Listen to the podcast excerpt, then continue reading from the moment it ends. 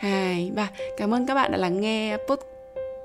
2, 3. Cảm ơn các bạn đã lắng nghe video hoa chuối của mình. Hôm nay là một ngày rất là bận rộn của mình, vì mình sáng đi họp này, xong chiều dịch này, xong là làm mấy việc linh tinh và đi rất là nhiều.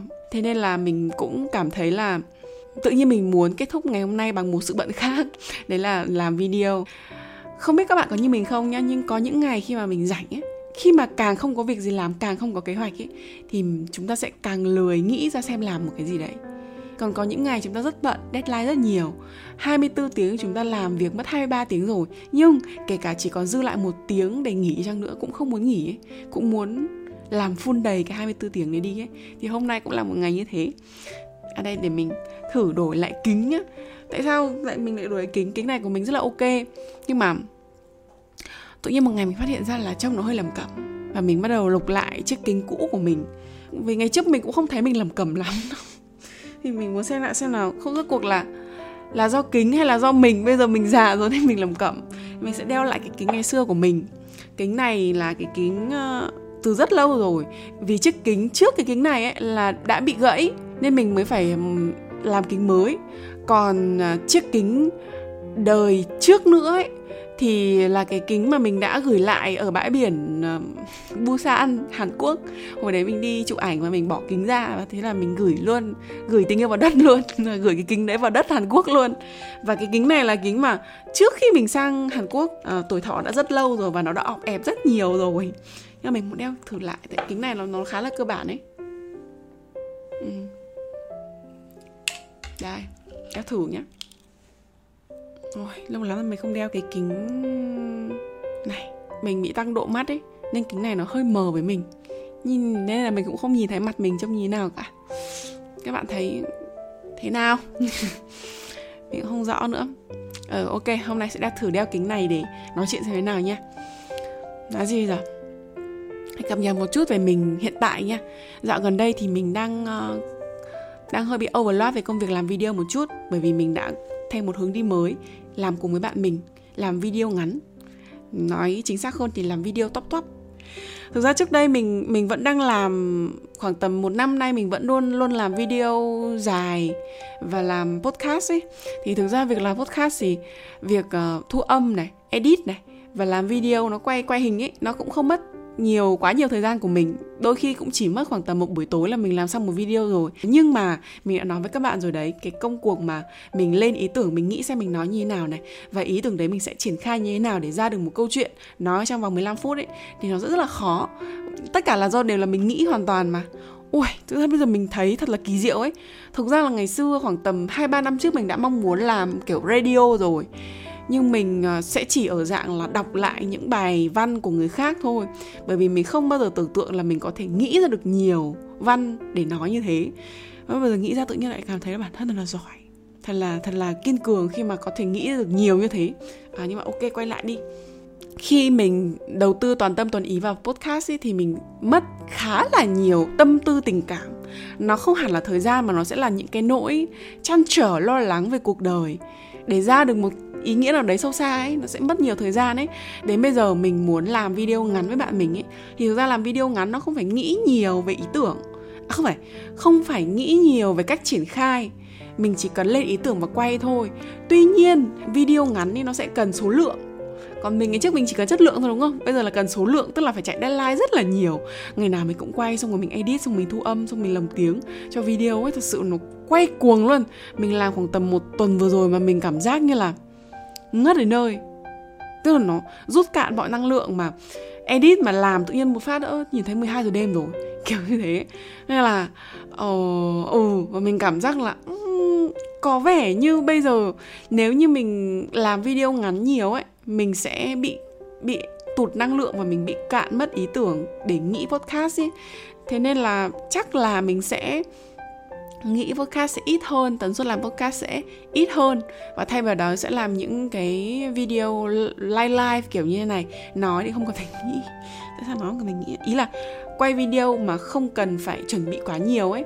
Ngay từ ban đầu mình đã nói rồi đấy, quay video không chuẩn bị quá nhiều thì thứ nhất là đấy là mình sẽ tăng được khả năng nói trực tiếp của mình, phản xạ nói, xuất hiện trên ống kính làm sao cho tự nhiên, rồi là nói làm sao để cho chậm. Nói làm sao để cho từ tốn chậm rãi nhất có thể. Từ nãy giờ mình đã nói hơi nhanh rồi đúng không? Đấy. Và bây giờ còn một tác dụng nữa, đó là để mình không bị tốn quá nhiều tâm tư vào việc suy nghĩ podcast, nhưng mà cũng giữ được cái tần suất, đó là một tuần một video. Mình không muốn làm bị kiểu tần suất nó rộng hơn ấy. Mình không muốn tần suất của nó dài hơn. Tần suất dày đặc à? Ngược với dày đặc là cái gì nhỉ? Tần suất thưa thớt à? Thì mình không muốn tần suất của mình nó bị thưa thớt đi. Vì một lần thưa là sẽ thưa mãi mãi, là sẽ kiểu dừng lại luôn ấy. Mình không muốn điều đấy. Thế nên là đó cũng chính là lý do khiến cho mình sẽ sau này mình sẽ có thể là sẽ làm nhiều hoa chuối hơn. Xong rồi thế thì chúng mình nhắc tiếp về câu chuyện top nhé. Thực ra mình là người khoảng tầm 1 năm trước mình không xem nhiều video TikTok top đâu. Và mình cũng nghĩ rằng là trên top sẽ không có nhiều người có mindset mà mình có thể học hỏi được nhiều.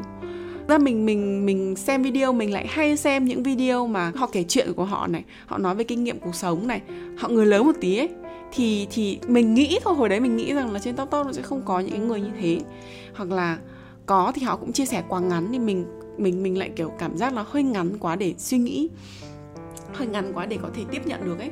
Và mình cũng xem một lượt những video ở trên top đấy, thì mình phát hiện ra là những cái content mà về podcast này, về cuộc đời, về chia sẻ cuộc sống ấy, nó khá là sách vở, nó khá là self-help của Trung Quốc hay là Hàn Quốc. Mình thực ra là mình ít khi mình cảm thấy là những cái tư tưởng ở trong đó phù hợp với mình.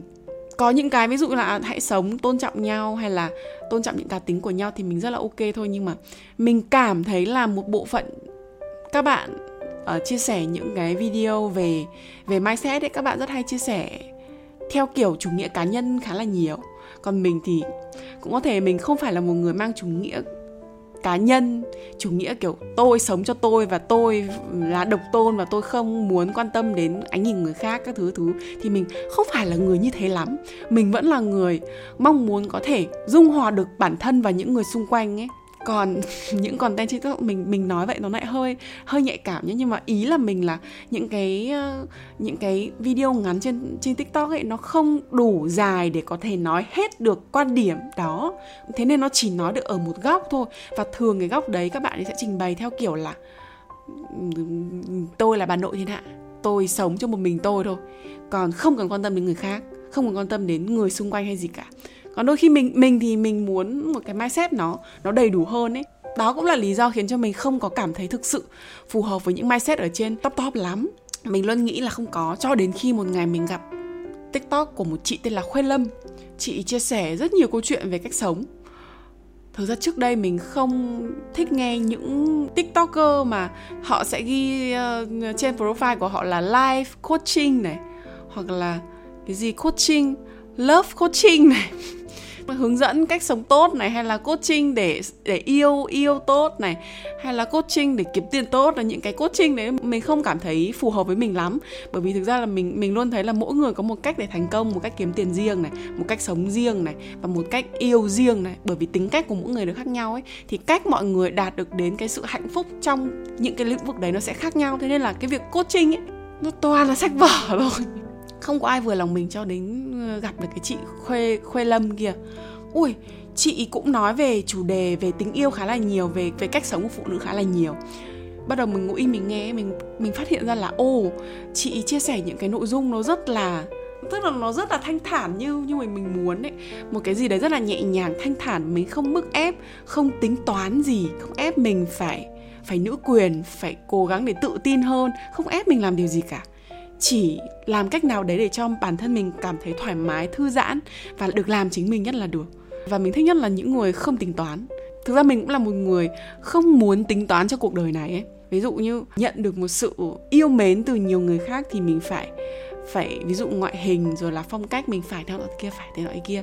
Hoặc là đấy, như kiểu tình yêu ấy, muốn giữ chân người đàn ông thì bạn không được rằng néo quá nhiều, rồi là bạn phải gần gần xa xa, bạn phải lạnh nhạt, rồi là bạn phải trả lời tin nhắn đừng quá nhanh, rồi là đừng quá vồ vập người ta. Tức là mình không muốn bất cứ một cái sự tính toán nào trong việc sống trên cuộc đời này ấy. Thì chị là một người đúng là dạy cho người khác cách để không bị tính thiệt hơn ở trong cuộc sống này. Chị hay nói về tình cảm, thì thực ra mình nghĩ là cái quan điểm về tình yêu của chị có thể áp dụng được trong cách sống của mình. Tức là không phải là tình yêu mà tình bạn, tình người, việc đối đãi của con người với nhau cũng có thể học được theo cái mindset của chị ấy. Ví dụ như là suy nghĩ một cách đơn giản và sống một cách vì mình thôi. Trái tim mình muốn như thì mình làm như thế đấy. Còn lại thì người ta đối xử với mình như thế nào này, và người ta sẽ đáp lại cái tình cảm đấy bao nhiêu ấy. Đôi khi đó là việc của người ta và đôi khi mình không có quản được việc đấy. Chúng mình cũng có thể áp dụng điều đấy với lại đời sống hàng ngày. Đôi khi có những người ta đối xử xấu với mình, đối xử không tốt với mình chẳng hạn, thì đấy là việc của người ta. Thế nên người ta cứ làm việc của người ta thôi, còn việc của mình, kể cả biết được điều đấy mà mình cảm thấy là trong trái tim của mình vẫn muốn đối xử tốt lại với họ, mình vẫn muốn tử tế với họ thì mình cứ đối xử tử tế thôi. Mình không cần phải căn kê đong đếm và mình cũng không cần phải để ý đến những cái lời nói xung quanh hay là những hành động xung quanh. Tức là sống như thế thì mình sẽ không bị mệt ý. Mặc dù sẽ có rất nhiều lúc mình sẽ tính toán, nhưng mà cố gắng để không tính toán thì sẽ đỡ mệt hơn. Và cái ánh mắt của mình đối diện với mọi thứ trong cuộc sống ấy, nó cũng nhẹ nhàng hơn nữa. Không kỳ vọng quá nhiều vào sự đối xử của người khác với mình.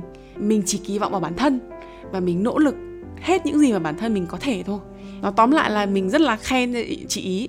Và tất nhiên mindset của chị cũng không có hẳn là phù hợp với người khác, hoặc là đôi khi người ta sẽ nghĩ rằng là cái sự suy nghĩ minh mẫn đấy nó chỉ xuất hiện khi mà mình nói chuyện của người khác thôi. Còn lại vào chuyện của chính mình vào là nhân vật chính trong câu chuyện đấy, thì đôi khi mình không được minh mẫn như thế, thì đôi khi mình không xử lý một cách nhẹ nhàng được như thế, thì cũng có thể như thế. Nhưng tuy nhiên là hiện tại trong khi đầu óc mình có minh mẫn ấy, mình nghe nhiều những câu chuyện đó thì mình sẽ chuẩn bị được một mindset và một cách sống nhẹ nhàng hơn.